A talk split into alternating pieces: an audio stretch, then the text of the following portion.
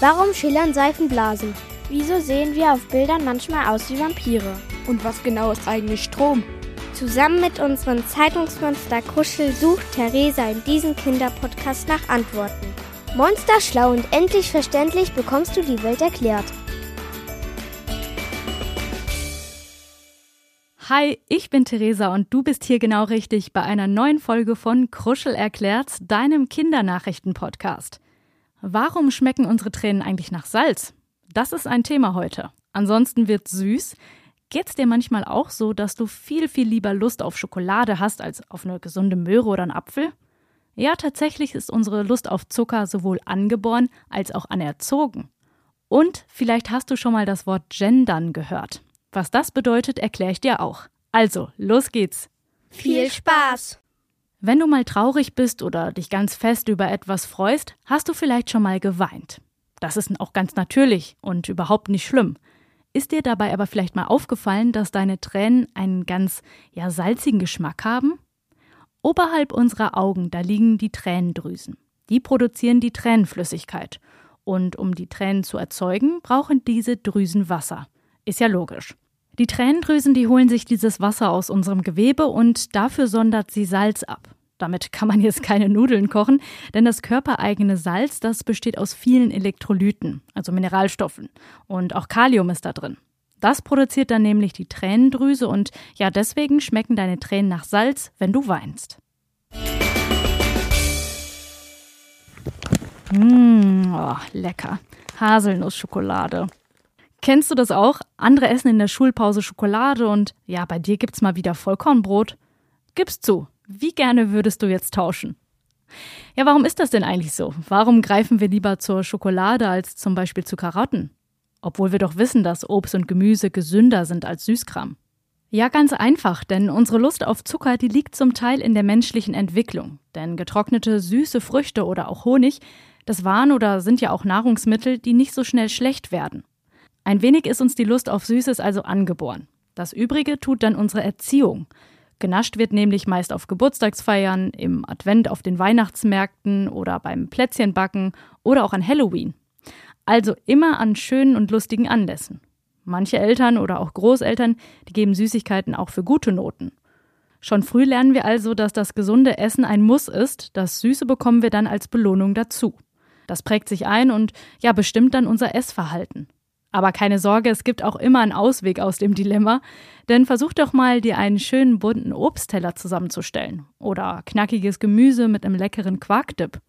Gib dir Mühe, alles schön anzurichten und mach es dir mit deinem Teller gemütlich. Ja, und dann wirst du sehen, das schmeckt viel, viel abwechslungsreicher als immer nur Schokobrötchen oder ein Schokoriegel. Und wenn du weniger Süßes isst, wirst du auch bald merken, dass zum Beispiel auch Weintrauben und Birnen sehr süß sind. Es muss also gar nicht immer die große, dicke, fette Zuckerbombe sein. Ich, du, er, sie, es. Das wirst du wahrscheinlich schon in der ersten Klasse gelernt haben, oder? Er steht für Jungs und Männer, sie für Mädchen und Frauen. Aber wusstest du, dass es auch Jungen gibt, die lieber ein Mädchen sein wollen und Mädchen, die lieber ein Junge sein möchten? Oder sogar beides? Ja, diese Menschen wollen nicht mit er oder sie angesprochen werden. Das gilt zum Beispiel auch für Berufe. Es gibt einen Lehrer oder eine Lehrerin.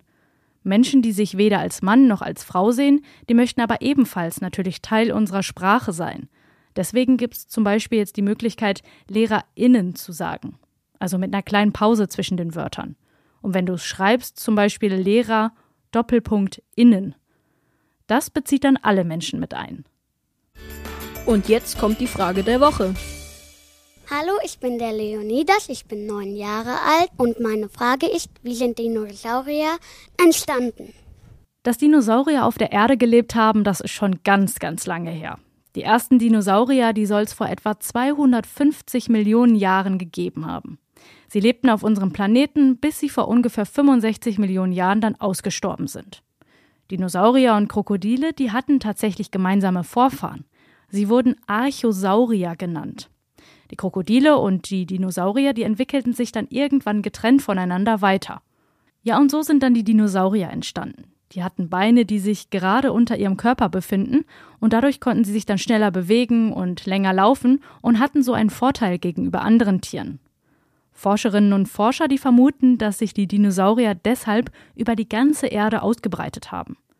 Außerdem hatten die Tiere noch ganz, ganz große Zähne. Und im Erdmittelalter, also vor 230 Millionen Jahren, da gab es neben Dinosauriern auch noch Meeressaurier und Flugsaurier.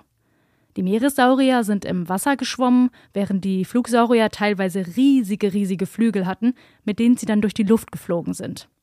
Als Dinosaurier werden aber tatsächlich nur die Tiere bezeichnet, die auf dem Land gelebt haben. Und auch heute kann man noch Nachfahren der Dinosaurier sehen, denn Vögel, die stammen höchstwahrscheinlich von ihnen ab.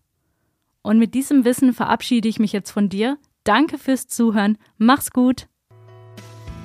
Kruschel erklärt's ist eine Produktion der VRM von Allgemeiner Zeitung, Wiesbadener Kurier, Echo Online und Mittelhessen.de. Redaktion Kruschel und Theresa Eickhoff.